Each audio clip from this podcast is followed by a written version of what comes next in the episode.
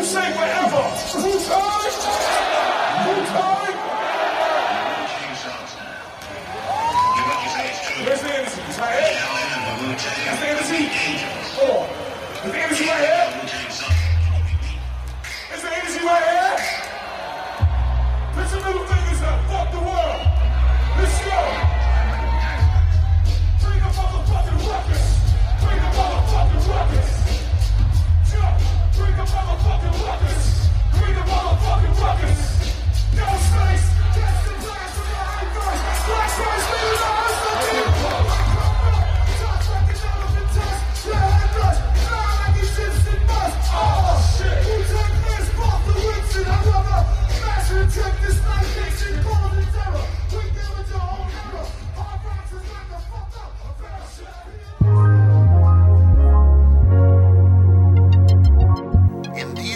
These crazy times, the world just needs a hero to help cut through all the noise. Well, now you have two.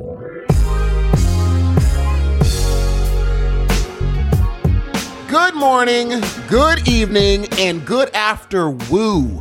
Y'all are gonna know what I. Oh. Do you like that, Dan? Do you like that, Dan? Look at you. You- right out the gate. We're you like that? You are listening to yet another awesome, amazing, incredible episode of the Heroes of Noise. I am one half of this awesome, amazing group. My name is Steve.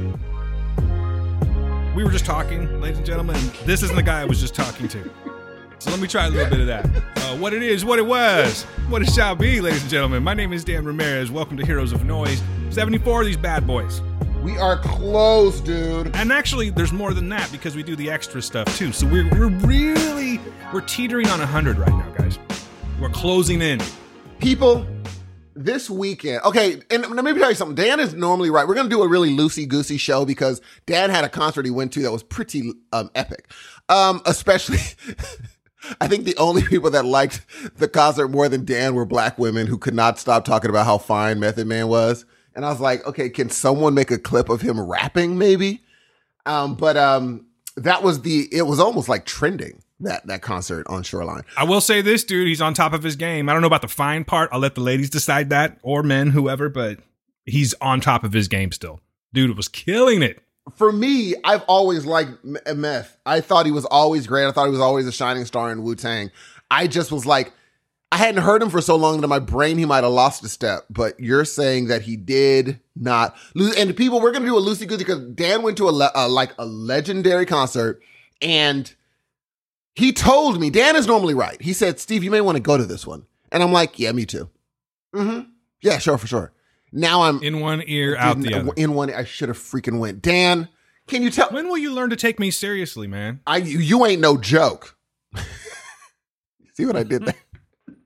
Yeah, you're just full of it this morning, man.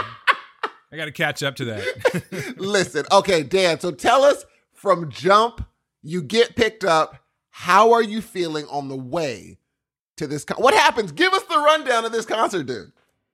All right, so I went with Sean from Horribly Awkward Podcast, and we met Chris from Attention Deficit Order Radio in Mountain View. Okay, I did the driving, so Sean shows up at my house around twelve thirty. Actually, not around twelve thirty on the nose, and we're out. So it was weird too, man. Just to, to kind of give you the, I don't know what it was. Like we had a really good conversation the entire time, right? Yes. And I think that's what was throwing me off because I have made this trip, gosh, 30 years. I think I've been doing this trip. And in that trip, I made one, two, three, four wrong turns. Like four, didn't take the exit, had to go for it was weird. So I think that I, I think I'm a I'm giving credit to Sean on that one because like we just talked the entire time. It was a great write up. So we get there. We meet Chris in the Century 16, I believe it is, parking lot. It was like a drug deal or something. We meet in this parking lot. He's just hanging out in the bushes waiting for us. We go have a drink at this bar because we're waiting. We're like super early, right? And we decide, all right, let's go and we're going to head to the parking lot. Go to the parking lot. We're probably the first of maybe 20 cars. That's not a lot when you consider the the, the size of this parking lot. True. But we get there and we start recording. And if you guys want to hear that, that'll be at the end of the Attention Deficit Order Radio podcast as well. I don't know when we're gonna. We're probably gonna end up doing some kind of a recap on horribly awkward maybe this weekend. So there's more to come on that. But if you want to hear that recording, it's at the end, I believe, of the ADO Radio this week's episode, which is their 400th episode, by the way, dude. Is that crazy? What? 400 episodes, dude. Eight years nonstop. I'm impressed, to be quite honest with you. 400? Yeah, they have 17 seasons. Good grief. Yeah, I know. I I kind of like uh, sat on that one for a while too and pondered that because here we are at 74. Can you imagine us like 400? I don't know, man. I don't know if we'll make it at this point. We'll see. So we get there. We start recording. We record for about an hour. Okay, uh, can I rewind real quick? Sure. Tell me about the drive.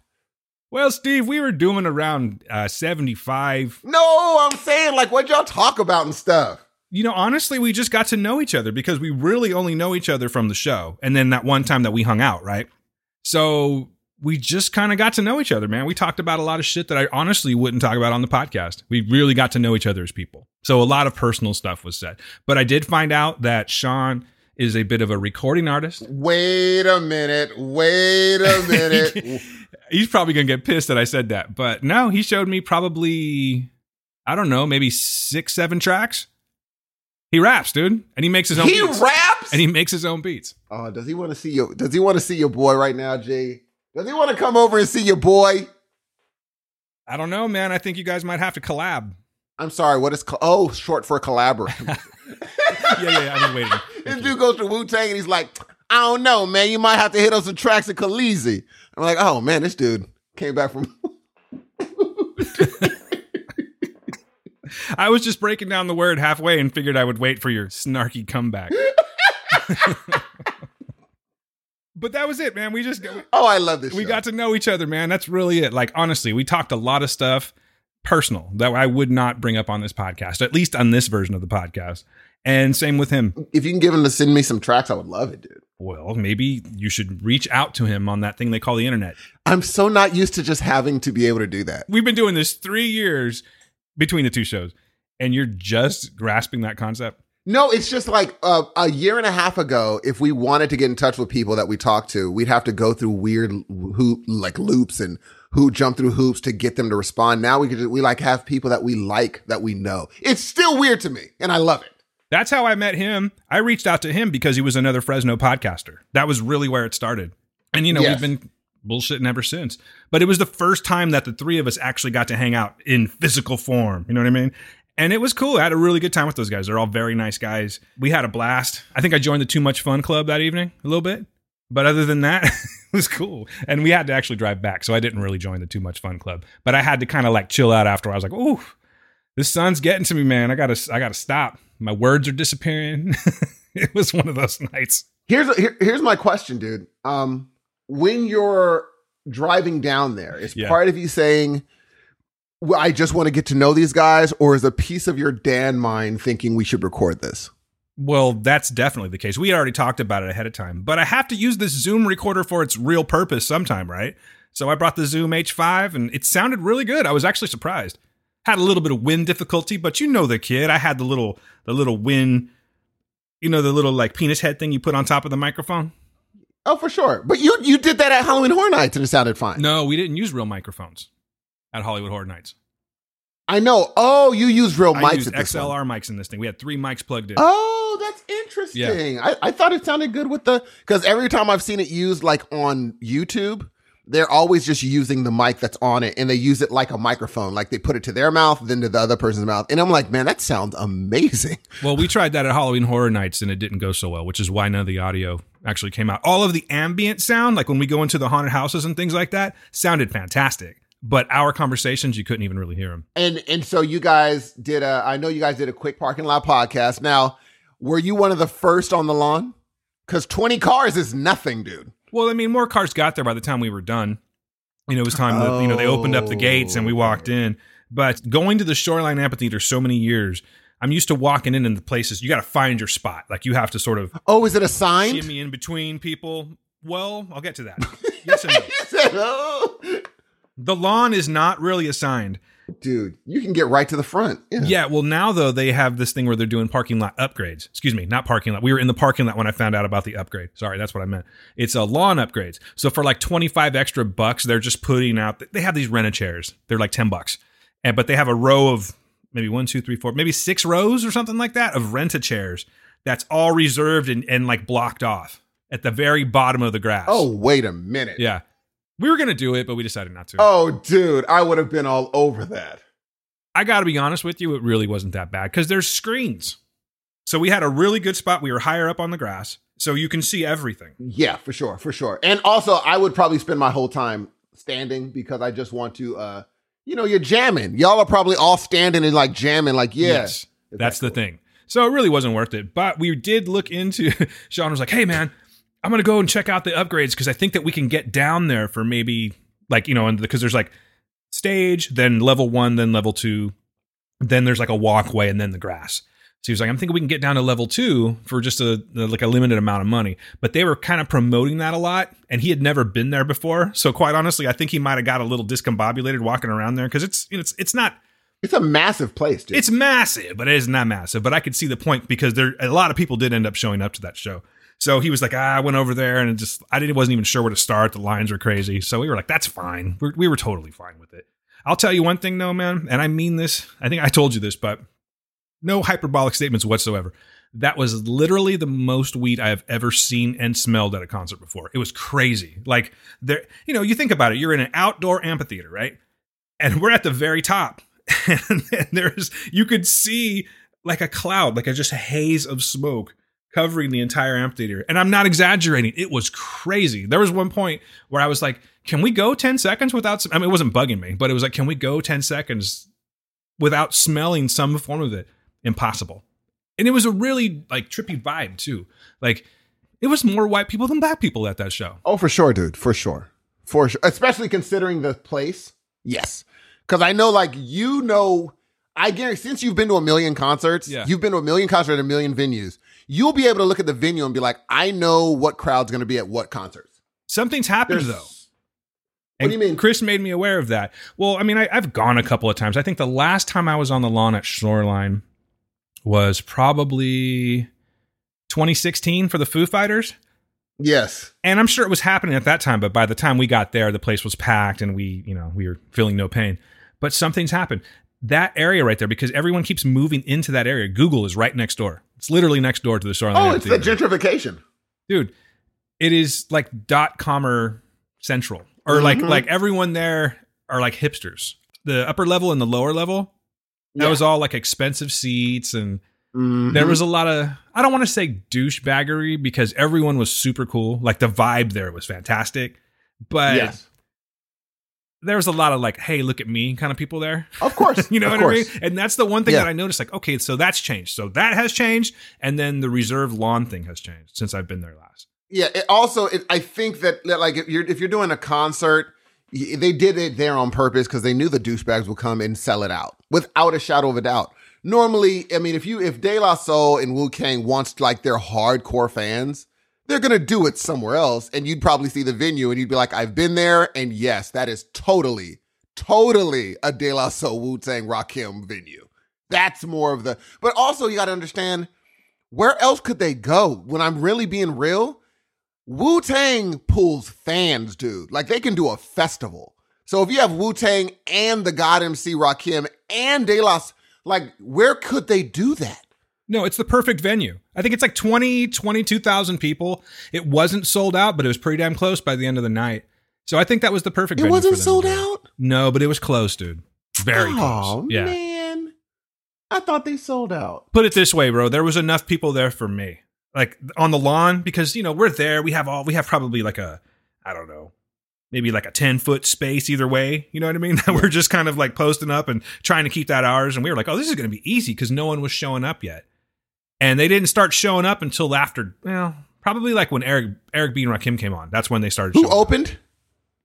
Uh, well, God, what was his name? I want to give this guy credit. He wasn't bad, dude. Like he came out and he was an unknown guy. It was like King. I want to say it was like King Kamala or something like that. Like I never heard of him before, But he came out and he's like, "You guys are going to know who I am by the time I leave." And Wrong. I don't remember. You do name. not know who Wrong. Wrong. we were like in the back going, "Wrong." wrong." no, but he was good, dude. Like, don't get me wrong. Like he he wasn't um like I wasn't rushing to go find his album or anything like that. But he had energy and he was really trying to get the crowd amped up. And what he had to work with, I was a little impressed with him. I gave him credit for it, but I couldn't tell you one song he played or anything like that. Then he was followed by the Pharcyde. And Pharcyde was good, but they only did, I don't know. Uh, yeah. Okay, smartass. Hold on a second. uh, uh, yeah. And so King Kamal first comes out, and then it's Pharcyde. Right. And when they announce, now, do they do the whole in between? There's like a DJ playing songs and it takes like 20 minutes for the next person to come. Uh, yes, that's what they were doing. That guy's name was no, but he wasn't bad. But what was his name? God, I really wasn't planning on talking about these guys. I bet you he was like, ladies like- and gentlemen, you may not know who I am, but after my DJ set, I can promise you, you will go home knowing exactly my name. And Dan's uh-huh. like, I don't know who you uh-huh. are. I think it was like, you know, he had a weak ass name like Jay Velasquez or something like that. That's a strong name. I mean, that's a strong name if you're saying hi, I'm Jay Velasquez, but that's not a strong name if you're a DJ.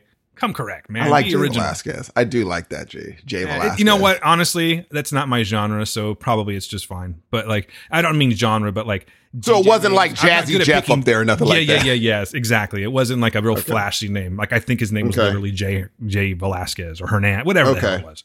Very plain name. But anyway, yeah. So Pharcyde came on, and this is the one thing that I noticed, and this is going to go all the way through De La Soul. There was a lot of showboating, a lot of time stalling, a lot of say Okay. Oh, I can't ho, stand that, ho. G. and that fucking went on for way too long. But they got to keep them. They got to keep them engaged though, because it's gonna be a long show. But this, like the amount of say hoes that De La Soul did in that kind of stuff. When I say this, you say that. Probably, like no exaggeration. Like Chris and I were talking about that. Like they could have done like three more songs. wow.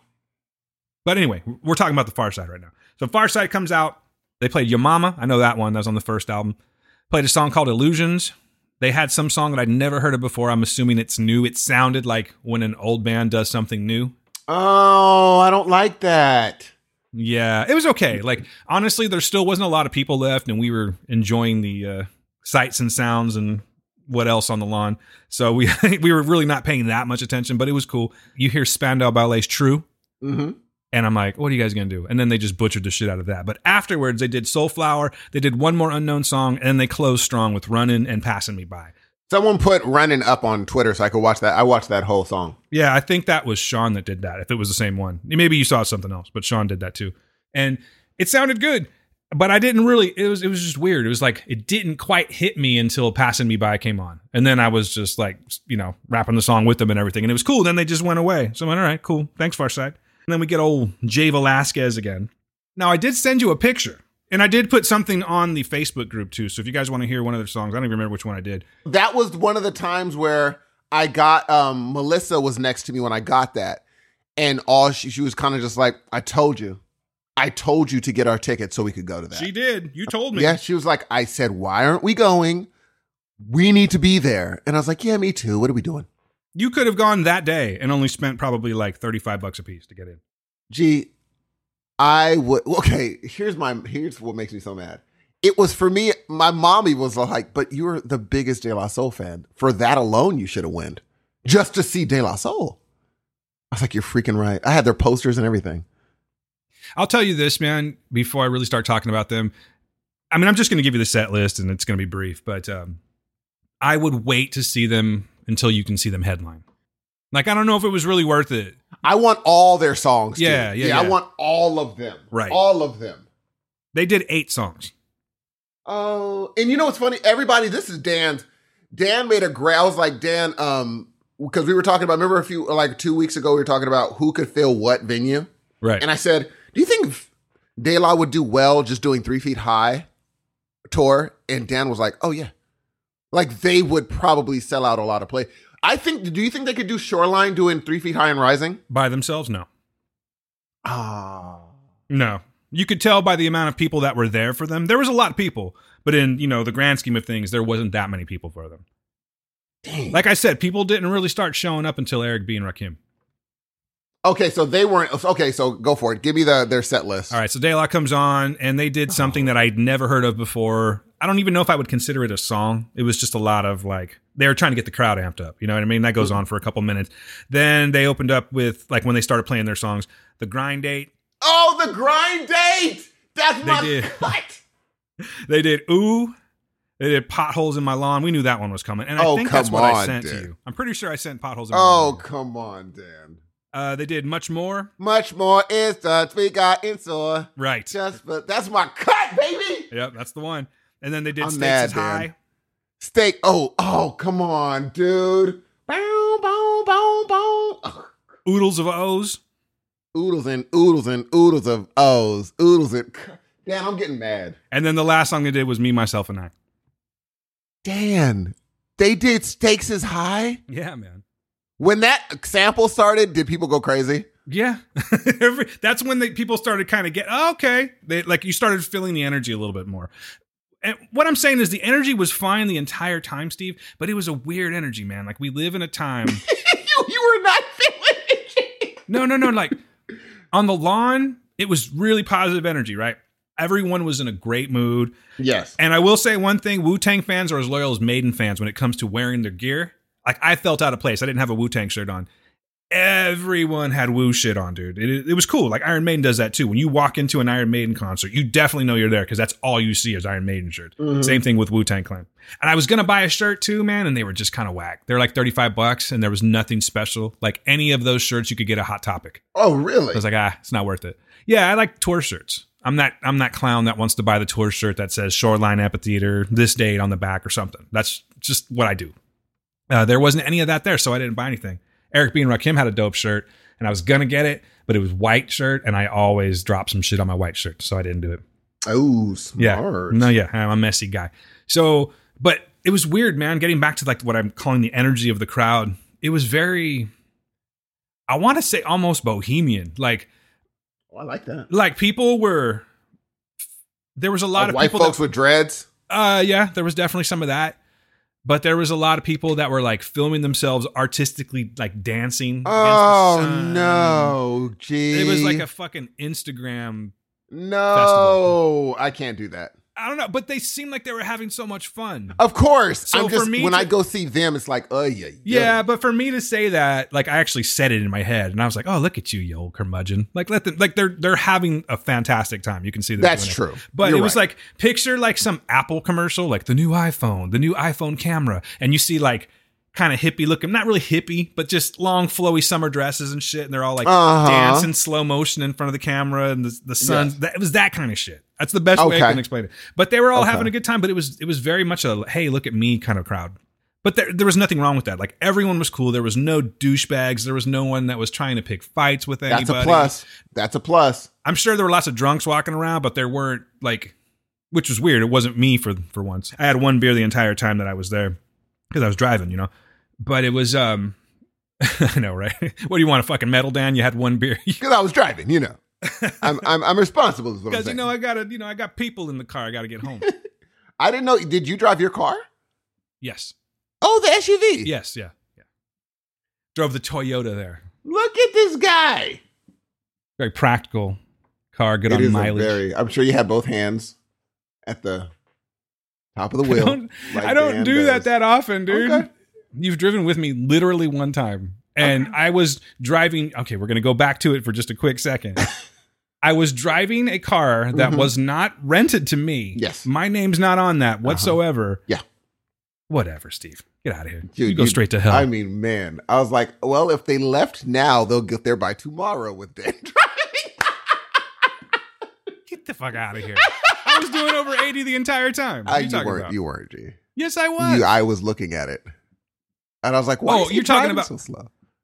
dude i had your I, i'm not even gonna go into this we already we already fucking rehashed halloween Yes. last week Now, so you- i think we've already covered this Being real, did you need the directions to the shoreline, or have you been there so many times? that's what i'm like, saying no i've been there so many times that's but, crazy. but i go no it's it's i mean it's right off the 101 but i go san francisco this is like boring stuff but i usually take 99 all the way as far as I can go. So like there's this 152 you have to go That through weird like, split. you got to go through Paso Robles and Pacheco Pass and Gilroy and all that stuff. And for some reason, I'm just blah blah blah blah blah talking away, and he's like, "Aren't we supposed to go that way?" I'm like, "Oh shit!" So yeah, I had to turn him back around, and I probably still could have done it, but you know, I never traveled with him. I didn't want him to be like, "Oh man, this dude's gonna make me late." How long did, did it take? Was it a detour for real? Uh, it wasn't a detour. It was just I had to do a U-turn and get back on the freeway, and then Oh, I thought you just kept going. no, no, I just went to the next exit and turned back around. Uh, Oh, you're fine. yeah, it was fine. What were you asking me? I was saying, I was saying, uh, we were talking about De La Soul's set list, and I said, "Hey, do you think De La Soul can do a three feet high and rising?" And it went from Shoreline to. Yeah, Uh, we just yeah. back to it. I thought you were bring, bringing it back. Don't do that to me. Don't turn me in a direction and I'll just like keep walking. Where the fuck am I? I'm lost now. Okay, so Jay Velasquez after De La Soul. Yeah. I think it was Jay Velasquez, some shit like that. I yeah, this is Jack. It might as well have been. And so after he does his next DJ set, which is like what ten minutes between. Yeah, something like that. Nothing too crazy. And then Eric B and Rakim came out. Oh my god. And it turns out I don't know as many songs as I thought I did. Don't get me wrong. I knew the songs, but I didn't know the lyrics to them. And I was like, oh yeah, oh yeah, every time they kept playing them. So there's I gotta do some studying on Eric B and Rakim, man.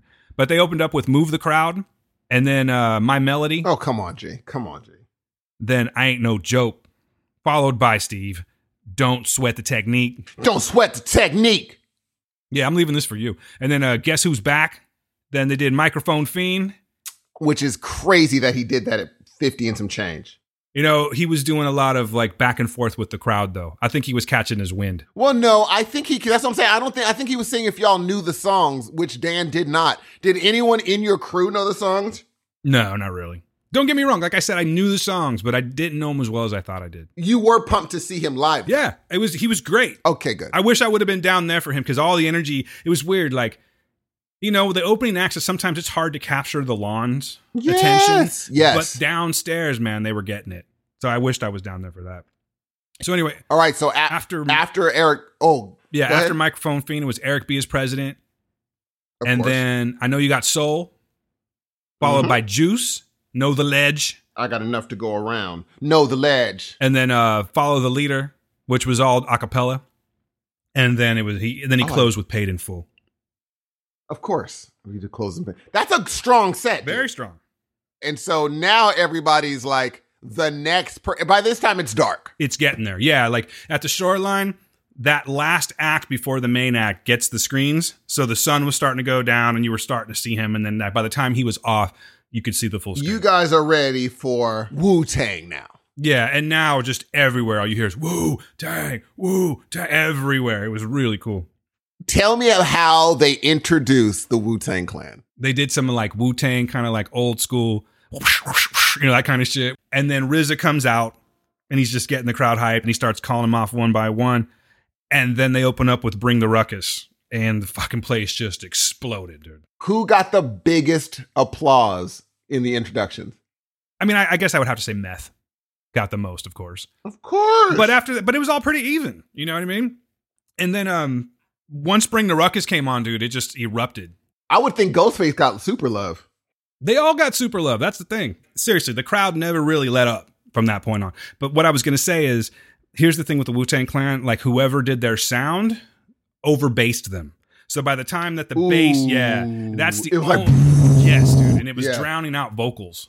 It was hard to kind of focus on the song. Like you knew the song, but it was a little bit hard to focus on the song because it was just like you're, hearing, Oh, dude, that's hearing that. impossible. Yeah, dude. So yeah. it was. A, They didn't do the soundtrack correctly. And also, a lot of times they do the soundtrack and sound check and they don't take into consideration the bodies that are now going to be muffling a lot of the stuff. Right. And you need someone really good at that. It's just kind of weird though because the entire set sounded fine. All the other bands sounded fine, or groups rather sounded fine. It was just that when they came on, it was so like there was just one point. I think it was was it De La Soul, or maybe it was Eric B and Rakim, but they just did this like boom, like this bass, the kind of bass you feel in your gut, you know? Oh, yes. Oh, yeah. But that was but that was on the lawn, and I'm like, oh shit, like that's really loud. I hope that they get that right. And sure enough, it was just a little bit too loud for Wu Tang Clan. It's not really. I guess I can't say that it didn't take away from the show, But if they would have had that just a little more mixed, or maybe it just sounded really good down below, it was just a little bit hard to focus on the songs, just a tiny little bit. I, well, one one thing I do know is that Sean. I remember when we were watching a movie, and it had a hip hop song in it, and he knew it. It did be like, oh, he knows that old school hip hop, that '90s hip hop.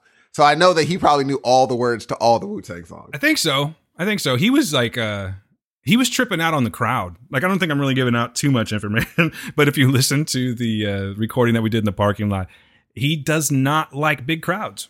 So he was kind of Really? like, yeah, he was finding his bearings. Let's just say that the entire time. He finally kind of locked in, but for a while, I think he was getting a little bit of the anxiety.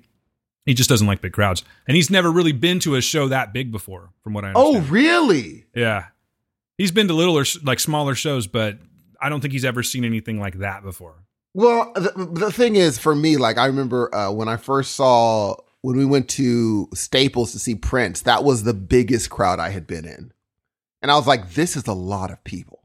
Like a when they show the lights coming on, you're like, "Oh my!" And then after that, I was like, "Well, that's huge." But then when I saw Paul McCartney at Dodger Stadium, I was like, "Oh, this is a big freaking crowd." And so I think some people don't really like that groove at all. You seem to like you you went to go see Billy Joel and all this, so you're like, oh yeah, it's fine for you. I could see how some people be like, yeah, I don't like this. Yeah, I could see it being a lot. I do have a little bit of audio if you want to hear it. I have some Eric. Yes. Oh, here's here's a little bit of Eric B and Rakim. Here we go. It's not a lot, just a little bit. Yeah. Shit the truth. I got enough to go around. And the thought take place uptown.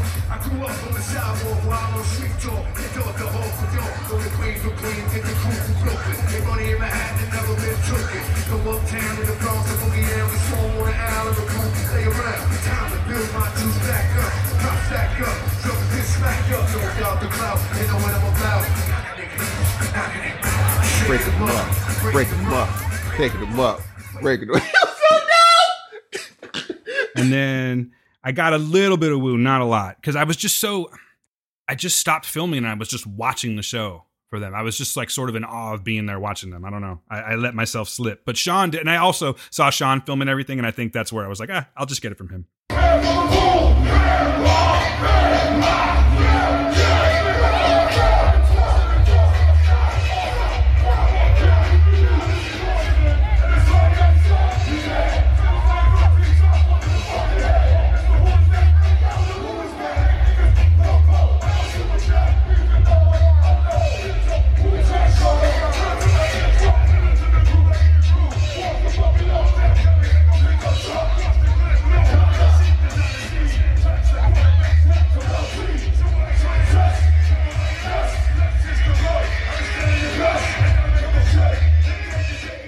So obviously ODB couldn't be there, right?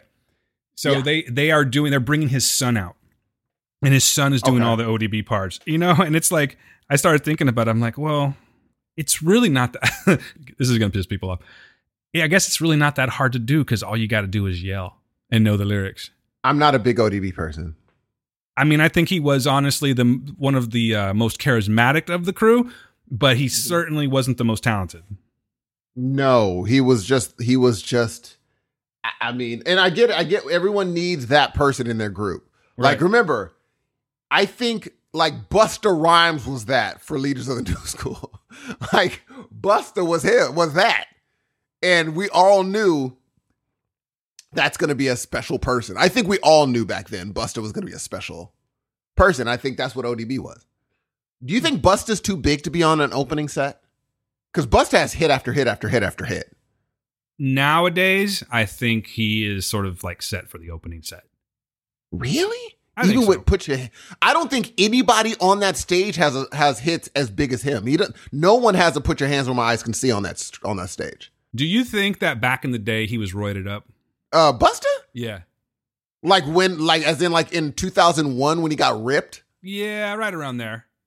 Uh, yeah, he definitely did something. Because when I saw him, I'd be like, "Whoa!" And now it's all kind of big. Exactly. Now you Yeah. see him and he's got that weird look about him that looks like people that don't do steroids anymore. Exactly. He used to be like he was during the um during uh uh um the Genesis, the Genesis, he was ripped. He got big. Um, but yeah, everyone would see him and be like, just like Timbaland now. and then like Dr. Dre now. Yeah, People I saw like, a picture "Man." of Timbaland the other day. I'm like, oh shit, that guy got huge. Dre is humongous. Yeah, he's, he's Dr. all- Dre is humongous, dude. You don't And think so that we- he's uh he's doing that? Of course he is. You think Yeah, so? Of course he is. Because at remember at, he's 50 and some change. Yeah. Your testosterone goes low, so he could just say it's testosterone like therapy. But yeah, they're pumping him because you're you at that age, your body doesn't do that anymore. Yikes, man. But I, I mean, I can't hate on that. Like if I was old enough and I wasn't like working, I'd do it too. It's gonna shrink For your sure. nuts up, dude. You gotta be careful. Hey, bro, at that point, man, I'm a billionaire. I could just buy new nuts. You're gonna buy get some nudicles. Look at these nuts. the biggest nuts you ever seen. Oh, and by the way, we talked about this. I was disappointed, dude. We did leave early, like a couple of songs, which was smart. What? But just a couple. Just dude, you got to understand the way that the parking lot works there. Like if you oh, don't you would get have been out, stuck. you make Okay. sacrifices. Yeah. if you want to Yeah. sit in the parking lot for like an hour and a half to two hours, sometimes you just like leave at the last song. If you want to get out. you. You got to get the jump. I've done that for Uh, years, you know. But they Okay. did not play Bring the Pain. I was a little disappointed because they've been playing it on all the other ones. Perhaps I shouldn't have said anything. Got cocky. Oh, I wouldn't think I wouldn't. I- You know what? When you said that they would play that, I'm like, I would think that they would only do Woo song. No, no, no. Let me let me say it again. They've been playing it on the tour. They just didn't play it for whatever reason. And I think it might have had to do with the the I think that Shoreline has a certain shutdown time. So it could have been like the time that they were allotted. So the previous night or a couple nights before that they did 22 songs. They only did 19 this time. Do they do any Ghost solos? On the other set, hold on, I'll check real quick. Because I would have been like, why does he get a solo thing and we don't? They did Ice Cream by Raekwon, which they did. There it is. Okay. Okay. and then they also did Fourth Chamber by GZA. They- okay. That makes Oh, nothing by gotta Talk about GZA for a second, oh, the genius. I don't know if you remember me talking about this. Did you ever watch the documentary of Mics and Men? I watched part of it. I haven't. I didn't. I wasn't able to go back to. But I was in. Like for the little I saw, I was like, oh, Dan's right. Like I would just get sucked into the. Cause I would just get sucked into this freaking documentary, dude. Yeah. I don't know if you saw any of Genius or GZA on there, but he looks. I've seen his documentary. I've seen the the documentary oldest. on him. Oh yeah, dude. You know, he just and it's, the way it is. I mean, they're all Yeah. aging, but he just looks the oldest out of them. And there was one part. God, I wish I would have had that on video because we we all just stopped and looked at each other like, what just happened right now? It was like one of those things where the music's bumping, and then like Jizz is going to close the song out a cappella for one part. Uh-huh. And I don't even remember what song it was now, man. But he was just he went. it was just like he- What? He, completely forgot the lyrics, and he just would made this like thing, and he just was Wow. like, and it was like a close up of his face. Imagine if he would have actually hit the mark. You know what I mean? They would have stuck the landing. It would have looked cool because it was just his Oh, face no. hitting the last lyric. But he completely botched it, man, and everyone was just kind of looking around like, "What happened?" Was right that now? supposed to happen right now? it was not supposed to happen right there. It was funny though, man. Like he, it was like, did he just stroke out? Like, what exactly happened to GZA right there? So it just kind of goes to show that I don't know. I don't want to say he doesn't have it anymore because he did a good job, but it was just that one point where I think he was just like, "Oops." He- well, he had a remembering a whole album is hard, dude. for sure. I've seen so many bands forget the lyrics. It's not a big deal. It just looked really funny because like that was his moment. he just I botched did it. not know that it was. I was only 15 when this album came out. Jeez, Louise, dude. on that. You know, they've been around for a long time, so this is what Meth ended up saying. This is the part of the show where we jump. Now, I know some of you have been with us since day one. That means y'all the same age as us, and your knees ain't the same. You can't jump like you used to and shit. How many people out here was born in the 70s? Good, good, good. That's dope. You're gonna need a nap in a few minutes. Past your bedtime. How many people out here was born in the 80s? That's a whole lot of crack babies, crack babies, crack babies. How many people out here were born in the 90s? I feel sorry for your music. Anyway, ladies and gentlemen, on this record, when we jump, you jump. When we jump, you jump. All right, man,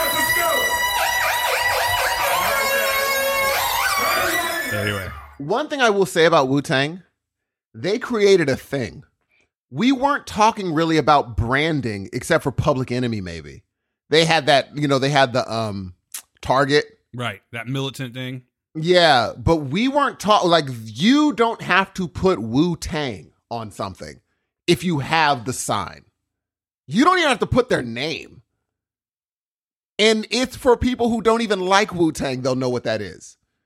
That is a pretty genius thing. You know what's really cool? Speaking of the logo, we had talked about this when I reviewed it. How the guy that did their logo got paid Yes. maybe two hundred bucks or something like that. Uh huh. And he was just like, "Oh, if I'd have known, right? if I'd have known." They find I don't know if they finally. He maybe he's been around the whole time, but I thought it was really cool that they are paying him back. Like he was their DJ. Oh, wow. I didn't know he was their DJ. Yeah, That's yeah. really dope. So That's that's, really like dope. we can't get you back on that two hundred dollar deal, but we can definitely get you some tour money or something like that. I'm sure. I'm sure he appreciated it. You know what I mean? And the weird thing is, he, uh, RZA took the long road in this nerdy thing where he kind of was a nerd back in the day and it's paying off now with like film roles and all this. He, like, he kept that energy. He didn't change for anybody. Yeah, he's knocking him out of the park, man. Particularly on that last joint that he did. Oh. Not to bring up old shit, but Oh, my did any of you not take our advice and stay stay away from Some people went and saw that, G, and I've seen the repercussions. Oh, we tried to tell you about the dead don't die, ladies and gentlemen. You should really listen. It is a huge chunk of shit. The, and the dead may not die, but the film certainly should have. Oh, that film should have died for sure. And the more I think about it, dude, the more podcasts I hear of people talking about it, it just makes me more and more angry. How bad? Have, now, have the podcast you've heard talk about it said they loved it? no, no one said Good, dude. Because there was somebody on one of these podcasts that just adored it. Oh, Brian ripped it apart with good reason. Did he really? Oh yeah, with good reason. It sucked, man. He said it was the worst. He saw. Oh, I feel bad for him. He said he I thought to- he was gonna like it. No, he went to a double feature that day, dude. He saw that one, and then he saw Anna. And he saw Anna first. Anna is like, I, he- Anna's probably really good. no, he said it was the worst movie he's seen all year. That that freaking preview looks amazing, G. You know what? It's not fooling me, dude. You just, I, You said I'm not this is terrible to say, and I'm, but I'm gonna say it. Uh-oh. People, just- brace yourself. No, you can just look at that woman and go, "Oh, you can't act. You're a I model." thought it was good. I thought it was gonna be good, dog. Nah, I thought the one scene was cool in the trailer where she has the plates in the restaurant and she cracks the plates and she's like slitting throats, and I'm like, "There's no way this can be good. No way. Well, if Lucy wasn't good with Scarlett Johansson, there's no way this movie's gonna be good." Well, how was that one with um uh Homegirl? Charlize Theron. Daggone it, what was the name of it? oh man, to answer your question, no, but I know exactly the movie. Oh wow, oh god, what is the name of the movie? You know, you almost had it there. Atomic Blonde. Yes. No one talked about it. I'll tell you that much. From what it was supposed to be, no one. And here's my thing: I would have gone and seen Anna, because I'm a person. I don't mind double feature. Because remember, uh, no, you. I didn't know you yet. I went and paid for the whole. um What was Quentin and Robert Rodriguez's movie? That horror film that went like five hours. Grindhouse and uh, Grindhouse. Yes. yeah, I don't remember. Yeah, I loved that movie, and so. I don't mind double features, but if I would have seen Anna and it sucked, I would have been like, well, good thing I'm going to see this. That's what he said. so he, he left Anna and then he goes into The Dead Don't Die thinking he's going to get a refresher. Yes. No. How So mad bad. was he, dude? He, dude, I'm serious. He ripped both of those movies apart. And I think with Gee. good reason. Even though I haven't seen Anna, I can just tell that movie is going to blow. I'm glad nobody saw it. I was I'm going to let you go see it and just be like, oh, yeah, I missed that one. But no. I'm. I might have liked it, G. I might, I'm crazy like that, G. Well, go check it out. no, I might see it when it comes out on cable or something, but uh, nah. Other for than free. That, for free, exactly.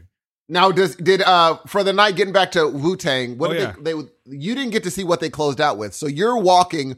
Are people filing out when you're walking? Actually, no. We I thought we left a couple songs. I think we went right on time. so because we left when they were doing "Gotcha Money," and we heard that. okay. Did they do shame on a Nigger or no? They did. That was like I said. They played that whole album in its entirety. So they did that. Clan in the front. Wu Tang Seventh Chamber. They did Run, uh, which is a Cappadonna song. They slipped that one in there. And Cappadonna, who I normally don't really like that much, he was on Yeah. fire that night, dude. He was killing it. I would have been worried to do that song with that crowd. Why? Because so many people just uh, shy away from the word. Do you know how many people that I see on a day to day basis on either Instagram or Twitter or something that aren't black throwing that move that word around? But here's the thing. I know that it gets really like here's the thing. I know that they will say it, but I'm wondering if there was like a if they because there you have to kind of look around and gauge your surroundings first. Because I, I think maybe in that arena it was perfectly fine. But I have seen places where they're just like, oh no, I'm not going to say that in this place. No, But the way I- I you don't say shoreline is at all. Okay, I don't. I don't think they would have taken that into consideration at all because it's one of the most popular songs on the album. First of all, you're not going to go and play the 25th anniversary of an album and not play that because of. Oh no, I mean Jay Z still does. Uh, uh, uh, he lets the crowd say certain things, and I'm just like, you're gonna end up getting someone hurt, bruh. You are going to get someone hurt doing this silliness. But there's a lot of people that are just really smart. Like certain people are just like, I just don't do it. But I like when you're rattling rattling off those songs. I was like, did they do shame? Shame on it? You're like, yeah. And I'm like, did they do? And I'm like, oh no. I only know maybe two songs from 36. I'm gonna listen to the album because that's one of the albums I need to be versed in, just for hip hop's sake. I need to be versed in 36 Chambers. I don't know it at all, dude. I think you know more than you think you do. Maybe I don't know the names of it Can because it they're not. also simple? no, I don't know the song. Pretty sure you've heard this.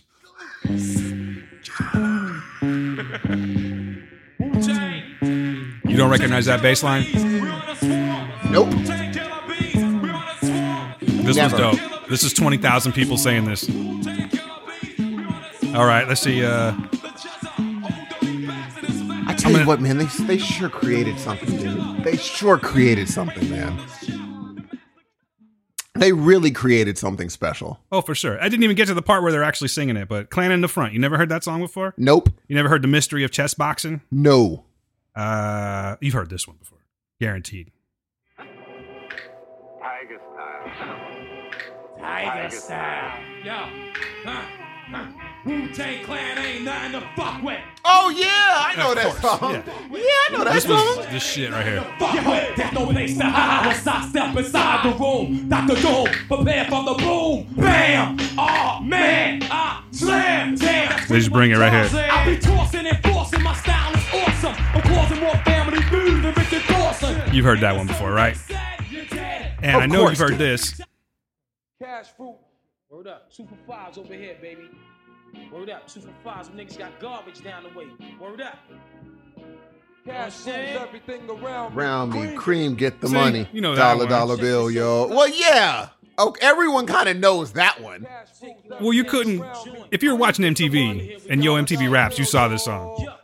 And also, if you listen to any like local college radio station, you knew this song. How about this one? Gee, that is like a legendary beat, bruh. and it's in Chef. Did you know that? Like the sample that they took is from the is from a song in Chef. I mean, it's not like they took it from Chef, but that song is featured in the movie. that is so funny, dude.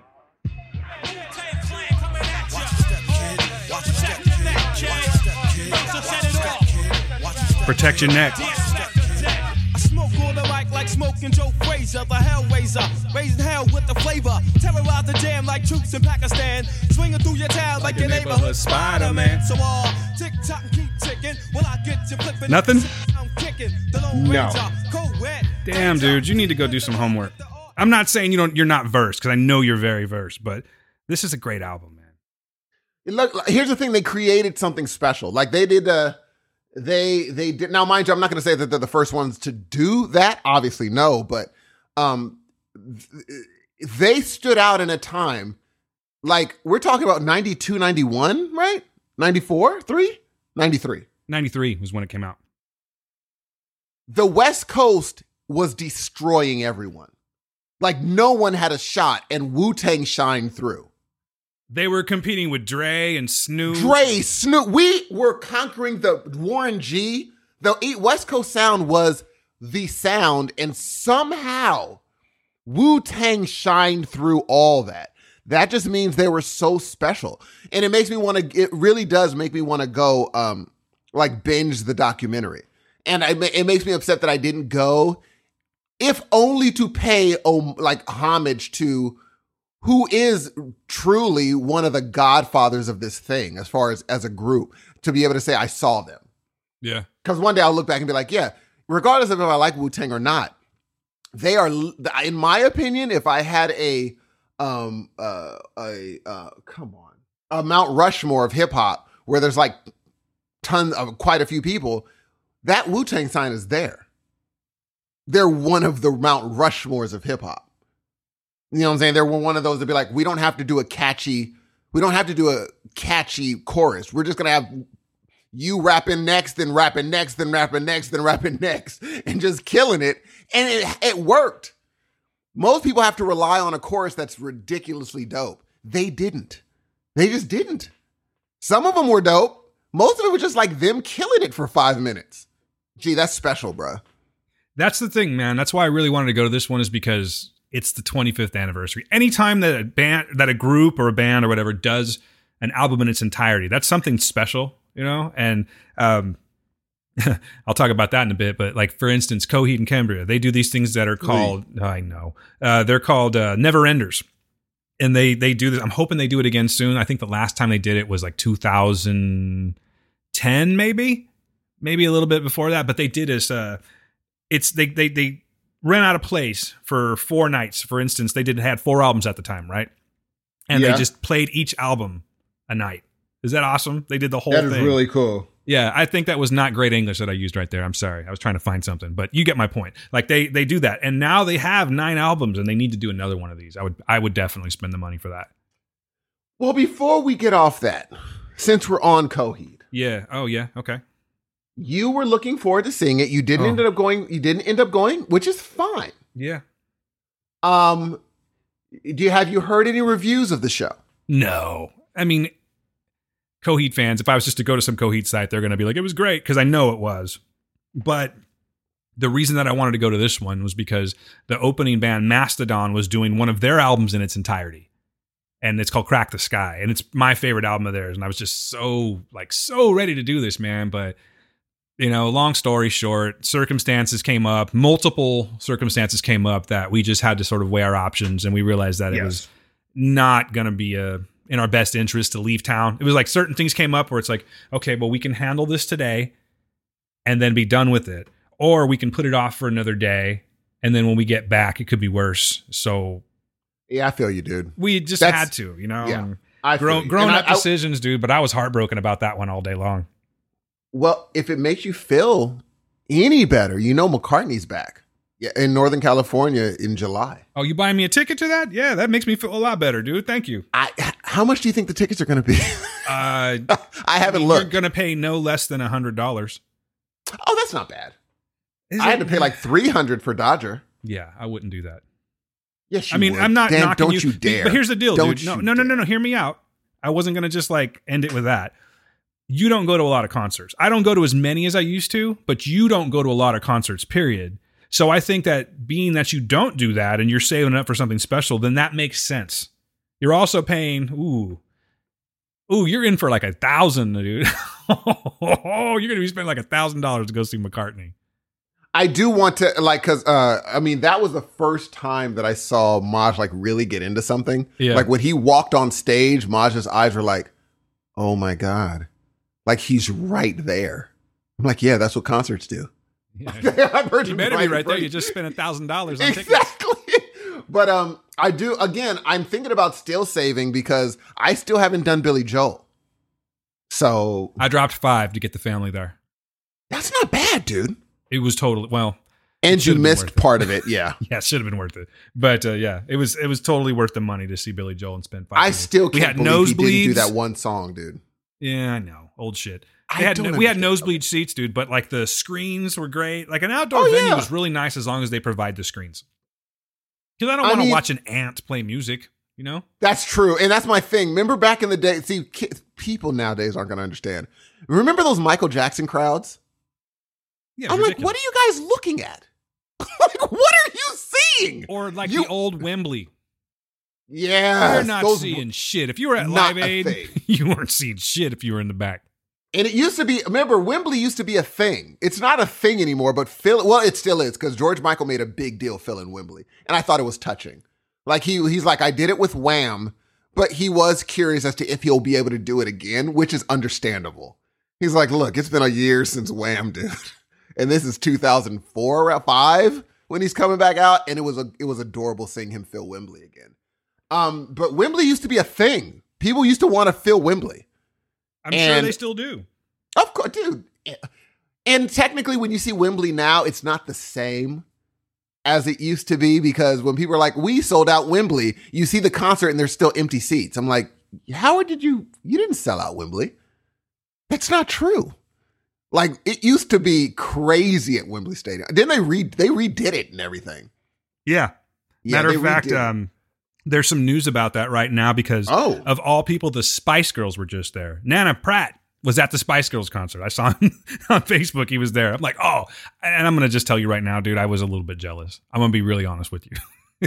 if the Spice Girls came, I think I would have to go. No, you can say what you want. I think I would go. And it isn't even about me grooving in the car to their music or anything like that. I just feel like like they made a big enough splash in pop culture that I feel like I need to see them. Dan. No, won't change my mind, dude. What? Okay, okay, okay, okay. You know what? This is a great. This is great right now. Uh, look, I will not even say another word. If okay. you can name me six Spice Girl songs, Six Spice Girl songs. I don't know if I could, to be honest with you. Uh, so why would see. you see them in concert? Because it's a thing. Do you know what I mean? it's uh, no, no, no. Here, here's here's another example. I saw Garth Brooks a few years back, and I'm not a Garth Brooks fan. I appreciate his talent. I appreciate the man that he is, and I appreciate that people want to go see him because they say that it's something of a spectacle to see, like it's an experience. And you know what? They're 100% right. I would pay to see uh, Garth Brooks again. Totally understand that. T- I totally get that. I haven't listened to one Garth Brooks album ever, and I haven't even like searched out a song since I saw him. But I would totally spend the money. I think I spent eighty bucks a ticket to see him, and I would do it again in a heartbeat. that So I it's get an that. experience. Now, Yes, that I said, get that. Spice Girls are not Garth Brooks, so I'll give you that. But I'm going to go ahead and try. To, All right. all right. Let's see. So, wannabe, of course. Um, there's one called Two Become One. Mm-hmm. And then there's Spice World. No, yeah, Spice World. No, that's not a song. I believe that was the That's a the song. movie. Yeah, but I think that was the title track. Are you sure? No. I'm pretty sure, bro. Spice yeah, you look it up. That way I don't have to look it up. Okay, let's see. Spice World. No, it's not on that album. No. Wait, what did you say? You said t- two become one? Oh, you know what? I think it's called Spice Up Your Life. Okay. like, yes, People of the world, spice up your life. That's Yeah, what it's called. yeah. Yeah, but it was from the movie. Oh, you know what? Spice That was a good. That was actually a good song. Yeah. Um. What else? Um. I- They did. Oh Jesus. I don't know if I can You- go any more. Is that two? They did. No, no, no. So I have wannabe. Yes. I have two become one. I have spice This- up your life. Okay. Oh Jesus. They did one that was very like. It almost sounded kind of '60s. Stop is the name of the song. Stop. What are we at? We're at. Uh, I need two more. Yes. I don't know, bro. Um, I said two. Oh, um, um, giving. Uh, say you'll be there. Uh huh. That's five. And I think I might be fresh out of Spice Girl songs, bro. You didn't even do "If You Want to Be My Lover." Yes, I did. It's called Wannabe. Oh, is it called "Wannabe"? Yeah. I thought it was "If You Want to Be My Lover." Interesting. No, Steve, it's not. No, what I'm about.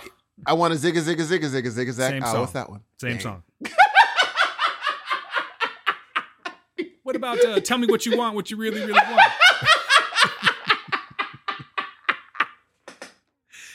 you know what? I bet you. I bet you Gail would be like, I'm not spending that kind of money for this. But I'm telling you, if they came through and I could go, I would probably go. But it's more so just like I wouldn't be in- singing. You know what I mean? I would just be there watching the show. That's I get the event idea because I think I would pay thirty. No, I would pay five dollars to see Ricky Martin do that. Oh, oh, the ole, ole, ole. I would pay money to see that Steve, live. where are you? Where are you going to spend five dollars to see Ricky Martin? You in the Philippines? I'm saying I would for that song alone. I like that song, but other than that, I wouldn't. With Spice Girls, they should give you an option to pay for a song and then leave. So you could be like, okay, I'm gonna come in for I don't know, dude. wannabe. Listen, Nana has different tastes than we do in some you know aspects. I know he's like more into Oh, musicals and stuff like that. Nana, Don't hate Nana. I'm not hating on you, bro. I'm I am. right now. Steve's Nana. that way. He's a shit talker. I'm not. I appreciate everyone's taste in music and whatnot. Even I'm if- going to even fly if it's not to- my thing. However, Oh, he did say that they were killing it. Mm-hmm. Nana, we're gonna have a chat. We're gonna have a chat when I come out there. Don't even trip, Nana. Don't even trip. And You know he's not coming out anywhere. He's full of hot air. Says um, four of the five Spices return to the stage, averaging more than six million and fifty thousand tickets per show on their UK Ireland stadium trek. You can't fuck with numbers, dude. Oh my god! Just when I think like I love the state of our music situation, something like this happened. What, what's wrong with that? I mean, good lord, man. Seriously, back up your statement. Okay. When you do a what is the word I'm looking for when you just put a bunch of people in a group that look good? It's a what group? Bunch of people in a group. You're, are you trying to think like super group or something? No, it's like ITY. It is an ITY, I think. If I get a bunch of cute people that don't know each other and they make like one really big album and then nothing else, I'm like, oh, that was just a blah blah group. Shoot. Like if I get a, oh shoot, what is it called? It's something that only works for one thing. It only works one time. What word are you thinking of? Tell me what it is, Steve. Tell me what you want. Yo, I'll tell you what I want, what I really, really want. So tell me what you want, what you really, really want. I'll tell you what I want, what I really, really want. So tell me what you want, what you really, really want. I wanna, I wanna, I wanna, I wanna, I wanna really, really, really wanna zig a zig ah. Oh, Dan. Oh, Dan. Jeez Louise. But anyway, it's a, it's like they threw a bunch of people together, made a fun little group, and it worked. And then it went away because the music was trash. And now it's coming back because our music is so trash that it works now again. That's what happened. Our music is so bad that it works again. I think people just like nostalgia. Yeah. It ma- it brings you back to better memories. You know what I mean? Like for me, I hate it. I hate to admit this, but it's like the '90s were my shit. I had the most fun, I think, in the '90s. Mm-hmm. The music was to me was the best music. I love '80s music, but I'm just I'm a huge fan of '90s music, and I think it's just like a nostalgia thing. I get it. You know, a lot I of people. Hey, I was I was uh, ten years old when this song came out. Loved this song.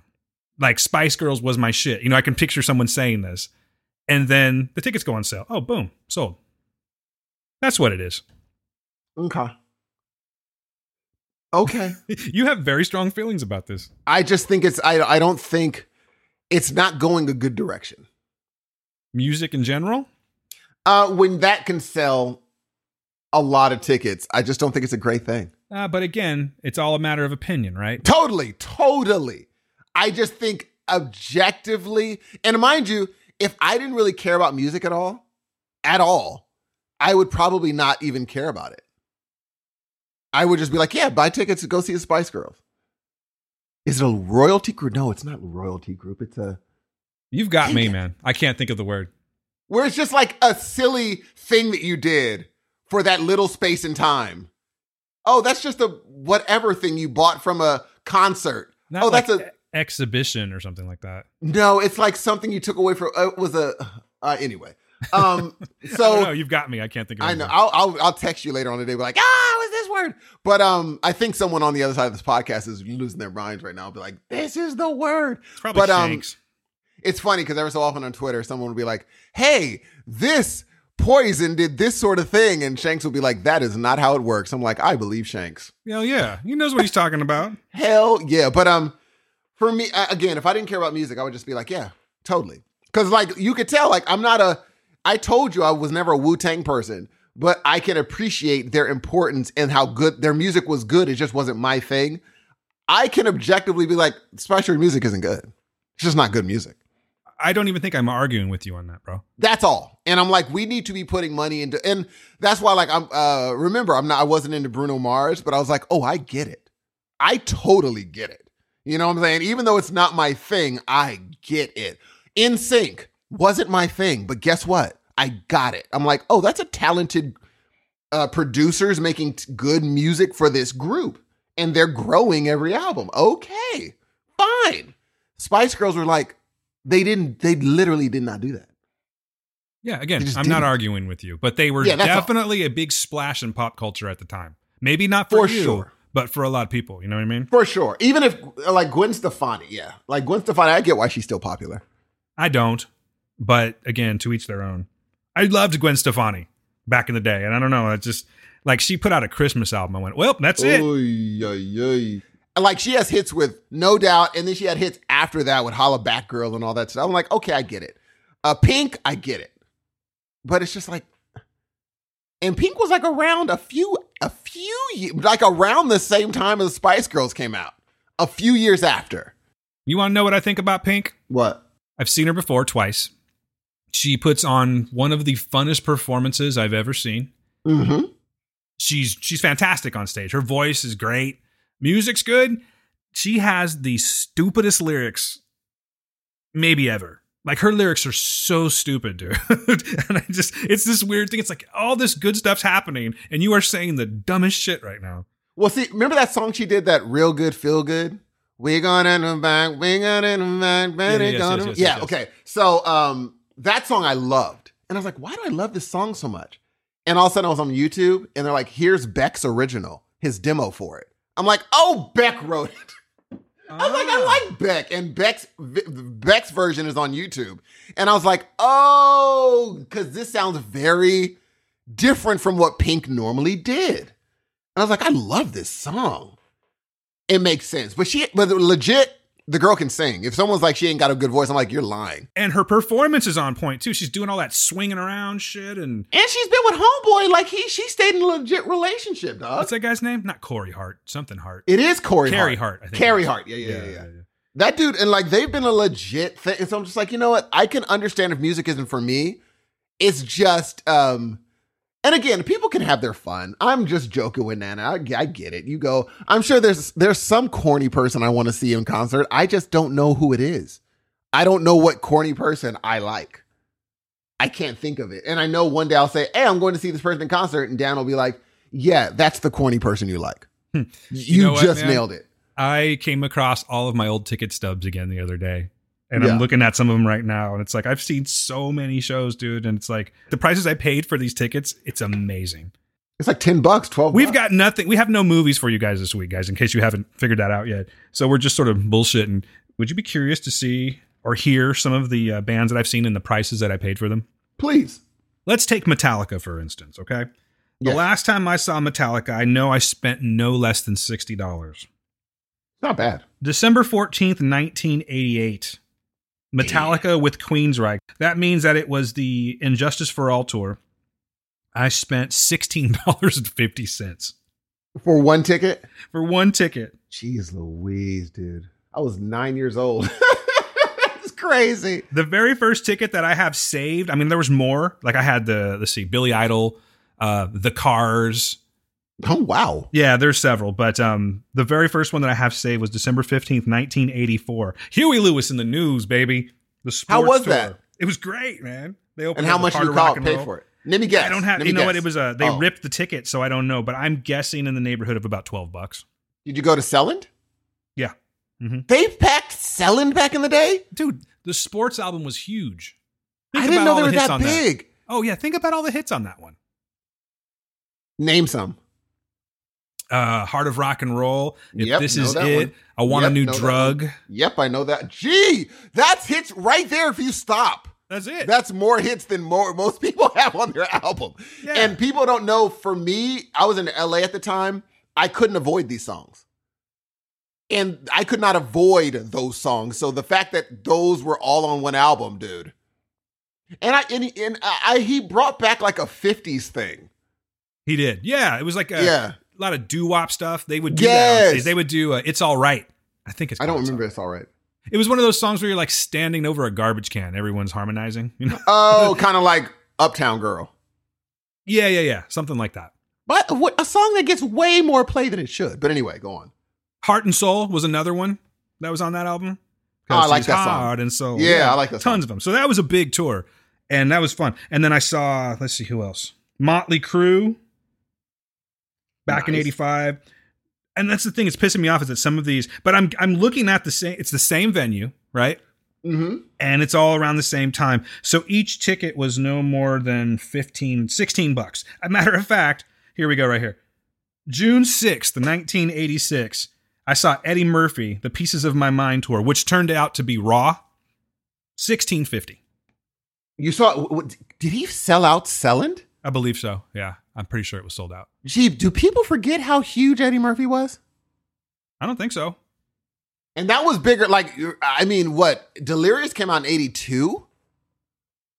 So yeah, he's right on the heels. Did he wear the um the purple thing? Yep, it was that tour. I don't think they were filming, but I think they just that was definitely the tour where Raw came from. How did you get in? I went with a friend. His dad took us. Oh, that makes. I just I'm rolled in. shocked. I said, "Look at look, look, look, look I'm who it is." 15 It's old Dan Ramirez, old 15 year old Dan. with his mullet. no mullet then, man. No mullet. Gee, I didn't. You know, what's funny. I didn't even think uh, Raw was that, as funny as Delirious. Like, not even close to as funny as Delirious. Because Delirious was like, I can listen to it today, as problematic as it is, and just literally fall out, as if I never heard Good and Goo Goo before. Here comes inflation, though. So those were 1980. Let's see. 1987, I saw Iron Maiden for $14, right? then we start Louise. getting into the 90s. So let's see, a Def Leppard. That was a Hysteria, Hysteria tour. That's when uh, Rick Allen lost his arm and came back. 1550. It's just crazy, bro. Gee, that is really cheap. Well, how much was your um when you saw the Gold Experience tour? Oh, gosh. I don't have that ticket anymore, bro. Oh, I've got some Prince tickets, but I don't have all my tickets. And then, um, okay, here's one Day on the Green. That is a festival that used to happen at Oakland Coliseum. and it Mhm. was like big band. These bands were big back then. So it was Metallica was the uh, closer, Queensryche, Faith No More, and Soundgarden. Twenty eight fifty. Red Hot Chili Peppers, dude. Here we go. New Year's Eve, Steve. Red Hot Chili Peppers, Nirvana, and Pearl Jam. Twenty seven fifty. What year was this? This was nineteen ninety one.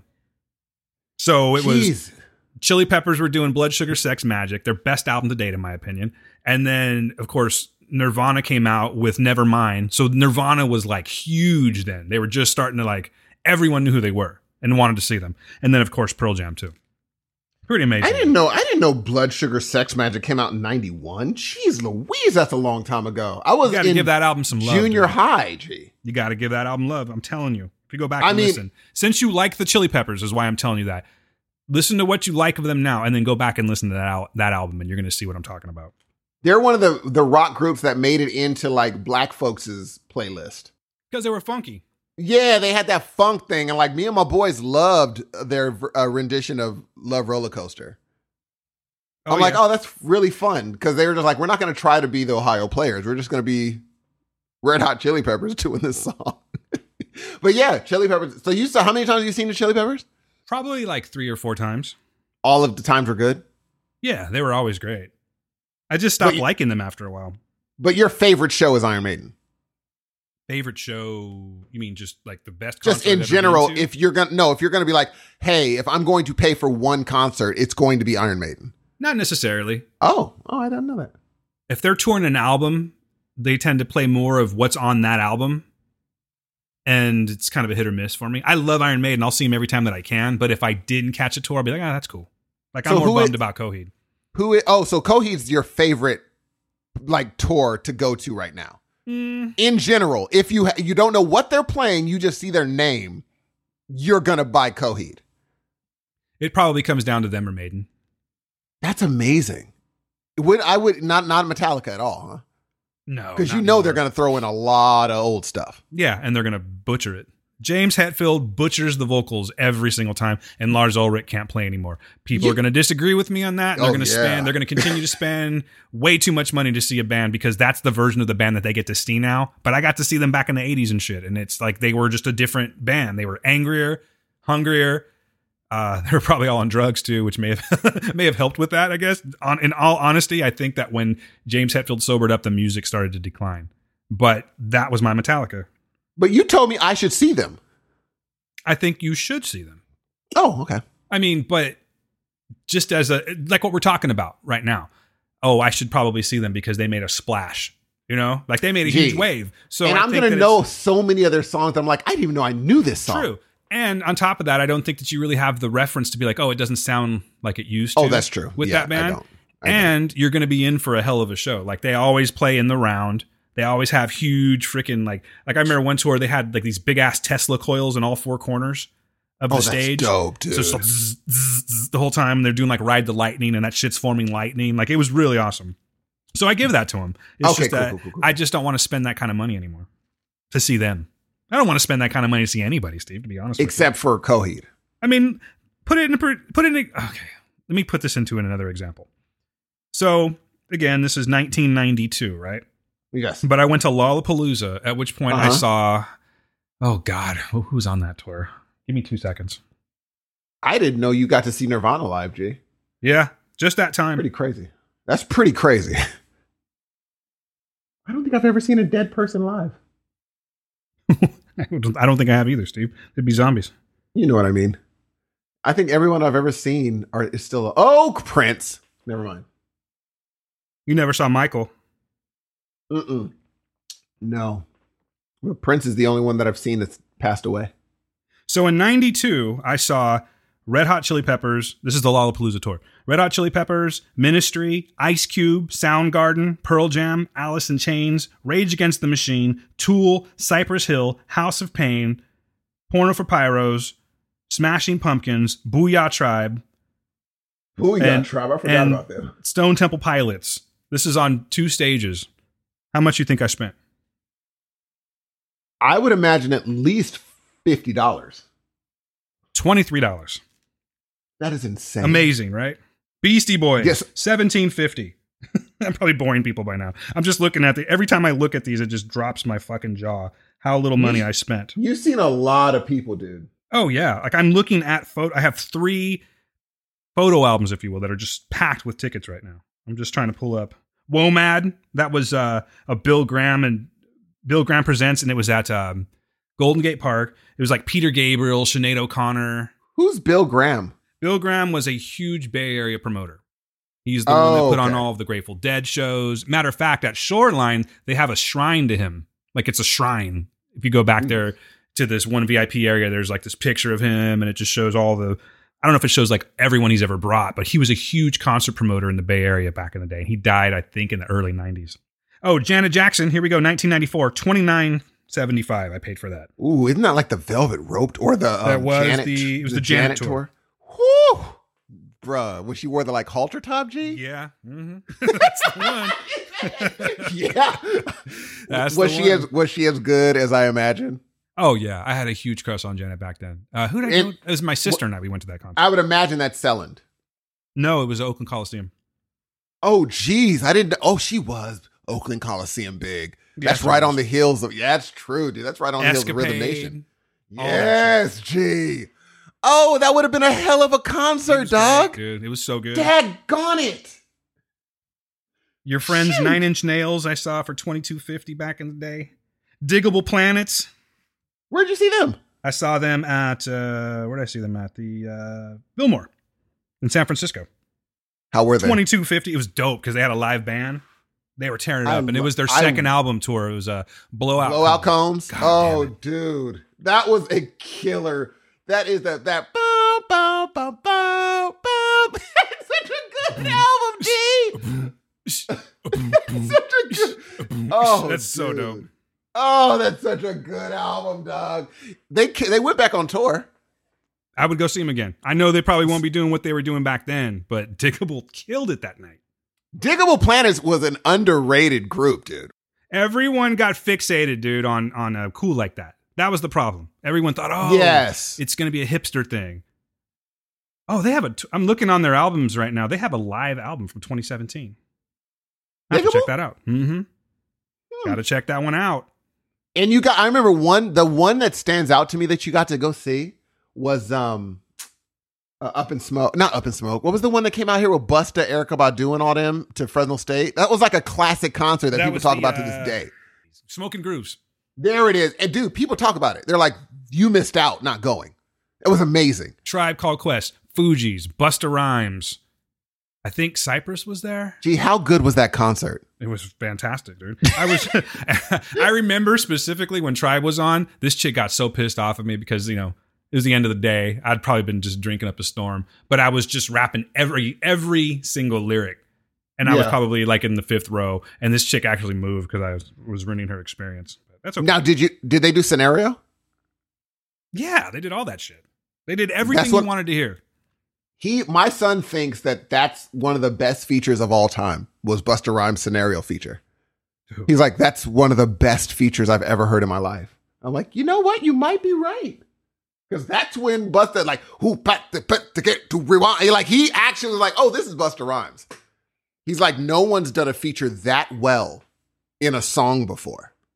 I'm like, oh, that's hard to argue. I tried to think of some. I was like, hmm, I don't know if they have. Come to think of it, that's a great, a great astute thought. Even though you know, back in the '90s, we remember when Snoop was featured like 187. Uh, we're like, oh, dude, who's this kid? Yeah, he was just a youngster back then. Yes, we were like, who's hanger little kid? dude. Yeah, we were like, who is this kid? He's good. Depending on how that album went, he could have just been back in obscurity in two seconds. Oh, totally. And Dre was a genius because he's like, Snoop is good, but he needs a cosign by somebody like me for the first album. So they did the Chronic together. And then he put out his solo album. I was like, has Dre just always been a genius? Always? I think so. Oh, did you get to see, uh, did you go to Up in Smoke? Yeah, I went to one of those.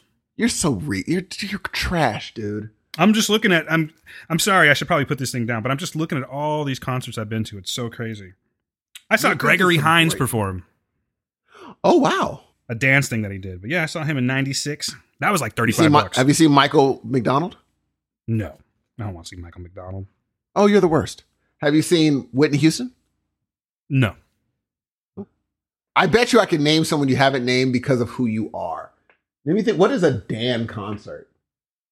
I bet you Dan has seen. Oh, no, not Blink 182.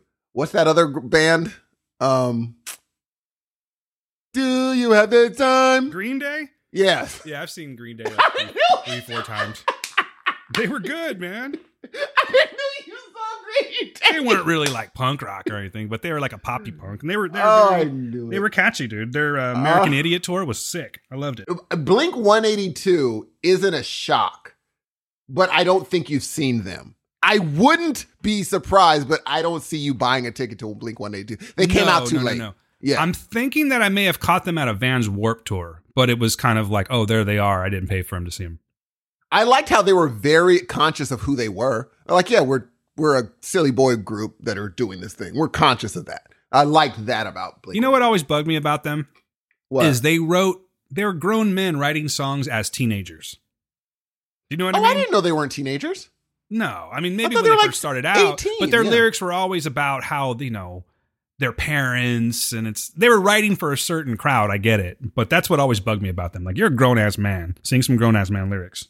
Hey, who sung Stacy's mom? Because and uh, like there's another group like that that people still go see to this day on like cruises. Like they have their own cruises. They were called Fountains of Wayne. Oh, I okay, so it's not okay. What's that other group that sings um that sings that uh Buddy Holly? That's Weezer. Now, have you seen Weezer? Yes, several times. How were they? Good. But the last time I saw Weezer, they made the mistake of having Panic at the Disco open up for them. And Panic at the Disco, they were just they were touring their their not this last album, but the one before, which was called uh, Death of a Bachelor, which is just great start to finish. They blew them off stage, bro. And then Weezer came on. And they're like, well, we've got sombreros. you know, they're like, we're going to dress kind of funny. And, and it just didn't work out very How well. did they like how did they keep their popularity so heavy though? They're just constantly putting out music. Weezer? Yeah. I thought they stopped around Buddy Holly. No, they just put no, dude. No, they've been around for a long time. Weezer has I don't even know how many albums Weezer has, but they have a ton of albums. And then they just put out that cover album where they did Africa. Oh, I was mad at that, dude. Why? I just don't like the cover. I, I'm a fan of covers if it's done right, and I think it's fine. Is it going to be Toto? No, but it's fine. It's Toto Leo I can really piss you off right now. I think I will. I'm going to piss you What? off. I'm going to get you really mad at Weezer right now. Ready? What? Ready? Yes.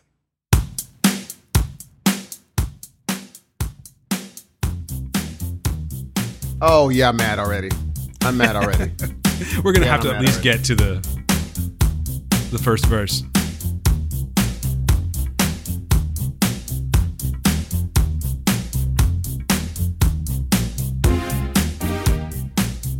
I could just, I could feel you getting angry. Dang. Here we go. It's terrible. Like oh no, Dan. uh uh-uh. uh. How about this, Jim? Thinks he's fly and is also known as a buster. Always talking about Dan, we can't do that. and just sits Sure we can. Let's do it some more. Here we go. No, I don't want your number. Oh jeez, dude, this is terrible. I love pissing you off. No, it's pretty bad. I get it. All right, ladies and gentlemen, I know that this was an interesting episode. Uh, I this is my fault. I woke up late. Uh, the only thing that woke me up is because uh, my son's uh, the fire alarm went out. My son set up the fire alarm doing pancakes, and I looked up and it was eleven forty four. We should have started at 11.30, 11 ish, and so that's my fault. It's been a quick weird show, and it's been a weird week. And so uh, next time we'll be way back on track because I have a lot of things we're going to talk about. I have a few. I have a few things I watched, but before we go, I know Dan has some wonderful contact information about how to get in contact with people like Dan, people like myself, people like the Heroes of Noise, people like the private community page. Go for it, brother. If you want to get a hold of the show, hit us up at heroes of noise podcast at gmail.com. Hit us up on Twitter at heroes of noise. You can reach myself, Dan at Dan Q Public and Steve at SE underscore Hudson Music. We are on Facebook, guys. We have a private group. It's called the Heroes of Noise podcast community, and we want you there. And then what else we got? You can leave us a voicemail at heroesofnoise.com. There you can subscribe to the show. Subscribe to the word, guys. It's coming quickly. I think we have about 40 days left or something like that before we start killing that one. And then also, you know, at that page, you can subscribe at iTunes, Stitcher, Google Play, iHeartRadio, Spotify, and all that. Anywhere that you can get podcasts, that's where you'll find us. My name is Dan Ramirez. We will be back next week with a whole bunch of goodness for you. Until that time comes, ladies and gentlemen, be good to yourselves, be good to the people around you. Peace.